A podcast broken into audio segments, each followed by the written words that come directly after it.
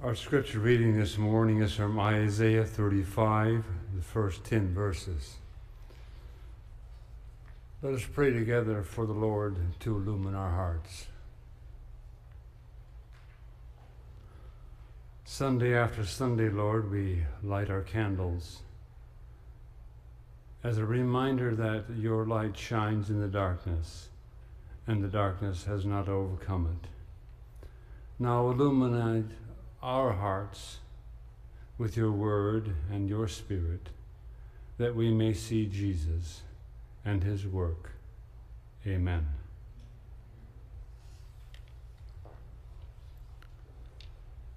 Let the wilderness and dry land rejoice. Let the desert celebrate and blossom. Like the rose, let it bloom everywhere. Let it celebrate indeed in joyous shouts. Lebanon's glory has been given to it, and the majesty of Carmel and Sharon. They will see the glory of the Lord, the majesty of our God. Strengthen the limp hands and brace the feeble knees. Say to those with fleeting hearts, be strong, do not fear. Behold, our God comes with vengeance. With divine recompense he comes and will save you. Then blind eyes will be opened, and deaf ears will be opened. Then the lame will leap like a doe, and the mute tongue will shout in joy. When waters burst in the wilderness, and streams burst in the desert, then the dazzling hot places will become pools, and the thirsty lands will become springs of water. In the haunt of the jackals, where they rest, grasses will become reeds and rushes.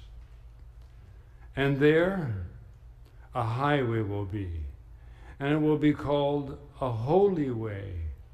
The unclean will not cross it, but it is for them the way's travelers, and not even fools will go astray. No lion will be there, nor any violent beast cross it. None will be found there, so that the redeemed may walk it. And God's ransomed will return and enter Zion with singing, and eternal joy will be on their heads. Rejoicing and gladness will overtake them. Sorrow and groans will flee. The word of the Lord. Thanks be to God.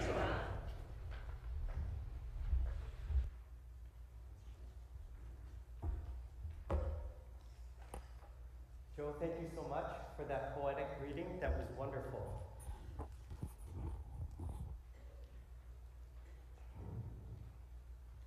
Good morning. Good morning. This is on, right? Yes. It is a privilege to be here. Susanna and I have been here shy of just 2 years, and we are so grateful for Geneva and the warm welcome that we have received this time we've been here. So thank you for this invitation, Pastor Jim, and I look forward to giving our word to us today. So before we begin, I'd like to give a note on our translation. It is a bit clunky on purpose because I translate the same Hebrew words consistently to show the underlying Hebrew. I also have broken each verse down into A, B, C, D, E segments, since that makes explaining the poetry easier. I know that for those of you who have studied literature, especially poetry, will appreciate this. So, today's Advent sermon comes from Isaiah 35, a prophetic announcement of salvation. But before diving into this wonderful text, I would like to share how I plan to approach this passage through three contexts. First, we will look at it from a wider Old Testament context. Second, we will look at our passage as poetry, exploring concepts of the Exodus, that is, God's returning of his people through the desert to the promised land. As many of you know, I'm a poetry scholar. Passages like this get me very excited, and I hope that you would indulge me as I share some observations that often may not appear in a typical sermon. And third, we will look at Isaiah 3 in its New Testament context. Now, before we begin, let me share one more thing that hopefully ties all these things together. Isaiah 35 announces how the exilic communities can finally return home for good to a fully restored and glorious Zion. Zion is the alter name for Jerusalem on account of how Jerusalem rests upon Mount Zion. The concept of home is a scarlet thread that runs through all three of our contexts: the Old Testament, the Poetic, and the New Testament. The song, "I'll Be Home for Christmas," exemplifies some of my thoughts about Christmas and going home.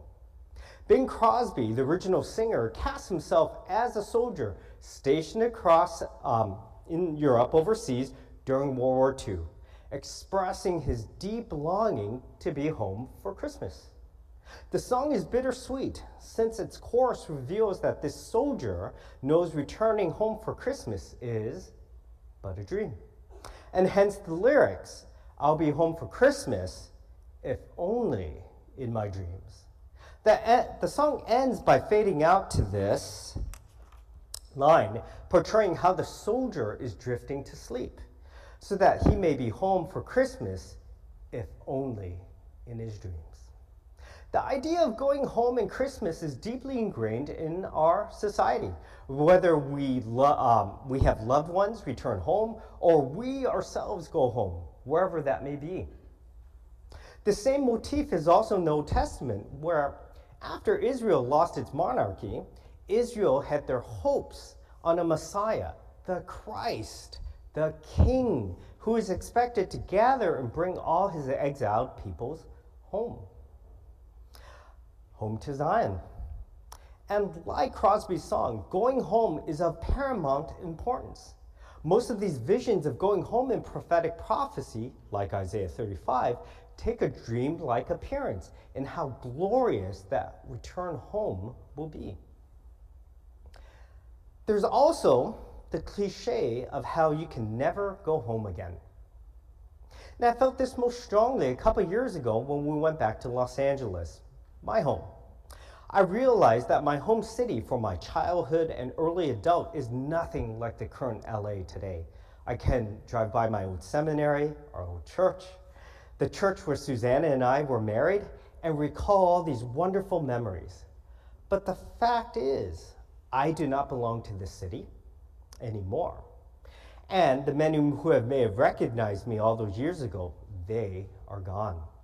Some have moved, some have passed away, and others are still around, but they've become ghosts of the past.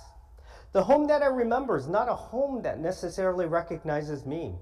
Perhaps this is true for many of you here today as well. Clichés are powerful because they are full of truth in so many ways. I will be going home for Christmas to LA, but I sadly know that the home of my past is no longer. And yet my home here in Wisconsin, which I love, is in some ways also not my proper home, since all of our family is in California and Wisconsin is not where I grew up. In a certain sense, there is no home for me. We will explore throughout this sermon more on this idea of home and how it relates to joy. Our first context, Old Testament context. In Genesis 3, in the fall of humanity, creation, our home, so to speak, falls and becomes a pale version of the home that was planned for us. Adam and Eve are driven from the Garden of Eden, the first home, and forced to live by the sweat of their brows. Surveying the rest of the Old Testament, we see that God, however, is at work in redeeming not just humanity, but all of creation, our home in a very wide sense.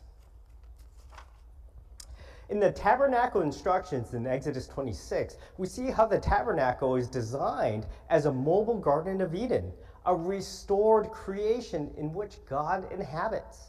We see this clearly in the cherubim, the angels which guard the borders of the Garden of Eden, woven into the curtains of the tabernacle to guard the borders of God's Holy of Holies.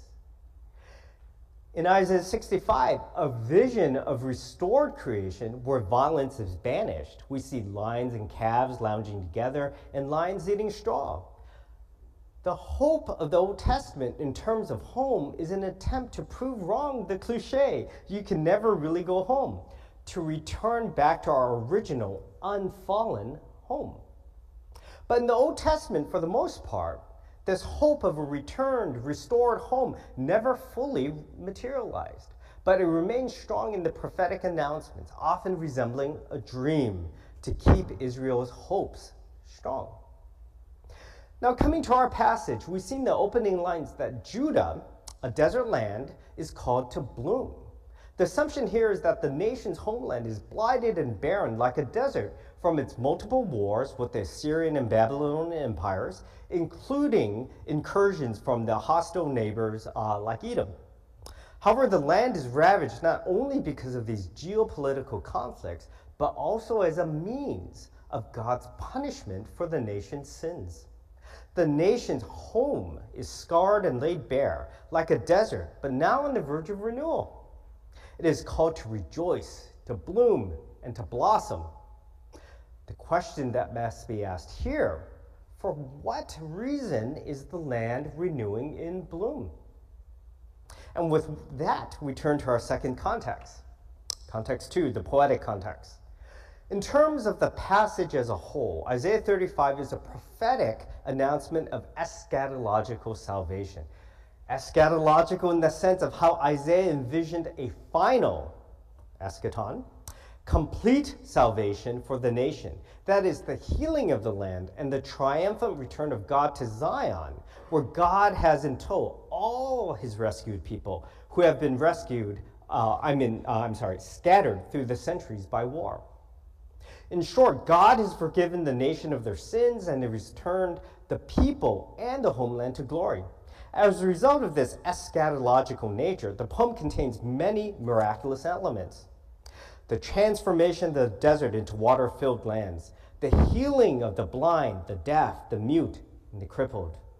And fittingly, poetry is used to express the tremendous sense of joy and gladness in this miraculous announcement of the return of the people and the return of the land.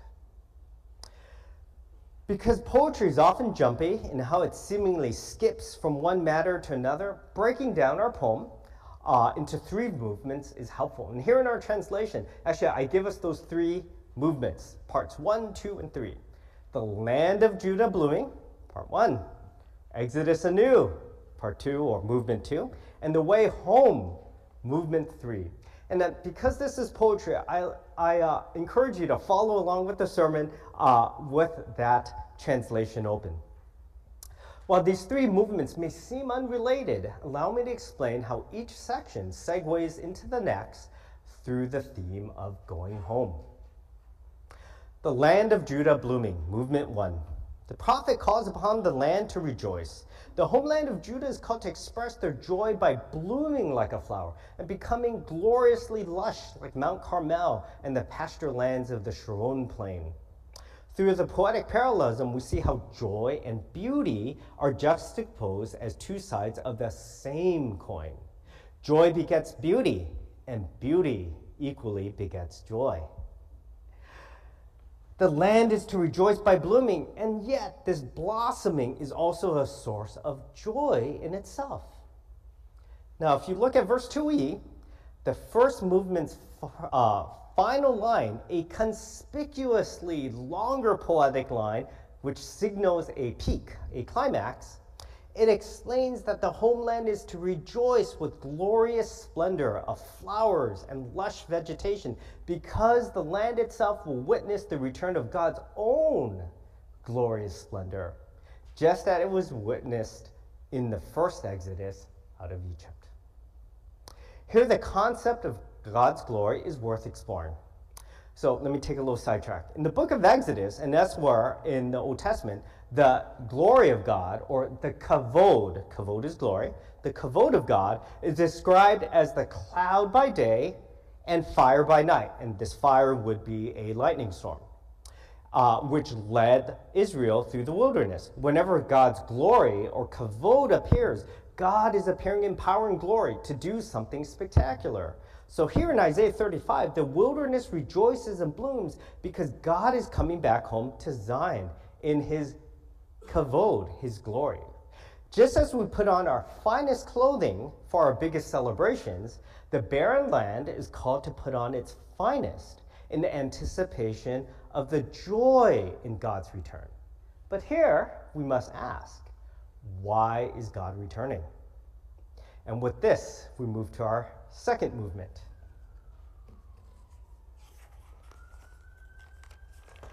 Exodus anew. Just as in the initial Exodus, here God is returning to Zion because he has gathered and saved his exiled peoples. In verse 4, God comes in mighty vengeance to dispense justice to those that have been forcibly removed, his people. This is not some lofty, faraway God, but the same Yahweh of the Exodus who fought Pharaoh at the Red Sea. However, in this new and better Exodus, God additionally heals the blind, deaf, mute, and lame. That is, those who normally would not be able to make the journey home easily, those who would not be able to see where they're going, to hear directions, to ask for directions, or to just walk. In the second Exodus, not only are the people healed for the return, but the desert is also transformed. Streams course throughout. Dazzling hot sandy places become pools. And in verse 7d, the climactic final line for the second movement, this desert is not just not abundant with waters, but also one full of reeds and rushes, yielding an abundance of food, fowl and fish. Just like the first Exodus, God provides food and water, but much more. God makes it possible for all to return. The blind, the deaf, the mute, the lame. They all return to Zion. He removes the ills and transforms the desert. God makes the journey home light, easy, and delightful. Our third and our final movement, the way home. In the final movement, Isaiah again ups the ante in how the second Exodus is far better. Whereas in the first Exodus, Israel wandered for 40 years, this one, in contrast, has a highway that ensures safe and special passage. Now, in the ancient Near East, highway is not like what we have in the Beltline, right? It's just a nice road. So even those lacking wisdom cannot wander off this path. This way is a holy way, meaning is set apart for God and his people. And as a result, the unclean may not come upon it, and neither any dangers like wild beasts. In verse 10, the poem ends climactically with a military motif that is turned upside down. In verse 10c, the eternal joy upon the returnees' heads conveys how this return and restoration is one for eternity, where God and the people will dwell together in harmony. Verses 10d through e, the climactic couplet. So here, couplet just means two poetic lines that are paired up, coupled. Builds upon the eternality of joy from 10c by portraying a battle of joy and gladness as overtaking the returnees, like soldiers coming upon unsuspecting enemies. The returnees possess the type of joy that captures them. It is the type of joy that cannot be resisted. But the real enemy, grief and groaning, flee because joy and gladness have defeated them and captured the people that were formerly under grief and groaning. The poem ends with this peaking, triumphant, figurative battle of joy and gladness driving away grief and groaning eternally. Whereas Israel for centuries had to flee their homeland on account of foreign aggressions, whereas Israel was captured by grief and groaning by how Zion was destroyed and or occupied by foreigners, now God has returned, rescued, restored, and recaptured his people with everlasting joy and gladness for age eternal in Zion, their home. Moving on to our third and final context, the New Testament context. We see that this restoration of Zion and Israel by the time we get to the New Testament times was only partial and far short of passages like Isaiah 35. Indeed, the exiles returned from Babylon, but the desert was not transformed, and neither was their homeland. In fact, the country was never as glorious as before. It was in tatters. And Zion never received their eternal joy. Exiles returned under Persian rule. Then the Greeks ruled. And in the New Testament, Judah was nothing but a vassal to Rome. In sum, Israel was still waiting for this great joy and gladness, this great salvation announced in Isaiah 35, despite being in Zion. So, was Isaiah 35 just hyperbole by the prophet Isaiah? Was it just rhetoric to encourage exilic peoples to return back to Zion? As often is the case, the answer is Jesus. We see how Jesus fulfills the hopes and dreams of the Old Testament in ways that most, including Israel, could never imagine. I illustrate with the story of Jesus healing the blind man at Jericho upon his final entry into Jerusalem, where we all know he was crucified. This story appears in the three Gospels of Mark, Matthew, and Luke, but here I give Mark's. So please allow me to read it to you. They came to Jericho, okay, and parenthetically, Jericho is not far from Jerusalem, okay, so bear that in mind. As he and his disciples and a very large crowd were leaving Jericho, Bartimaeus, son of Timaeus, a blind beggar, was sitting by the roadside. Actually, the Greek is way. When he heard that it was Jesus of Nazareth, he began to shout out and say, "Jesus, son of David, have mercy on me." Many sternly ordered him to be quiet, but he cried out even more loudly, "Son of David, have mercy on me." Jesus stood and said, "Call him here." And they called the blind man, saying to him, "Take heart," which, by the way, is often the translation for "do not fear" from the Hebrew into the Greek. "Get up, he is calling you." So throwing off his cloak, he sprang up and came to Jesus. Then Jesus said to him, "What do you want me to do for you?" The blind man said to him, "My teacher, let me see again." Jesus said to him, "Go, your faith has made you well." Immediately he regained his sight and followed him on the way.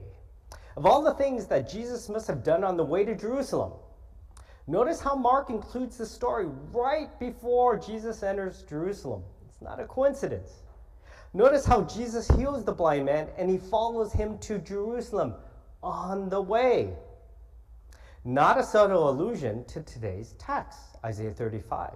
If you know Isaiah 35, as our ancient Jewish readers did, then this is a huge signpost screaming, God indeed has come to save us for eternal joy and gladness to chase away grief and groaning.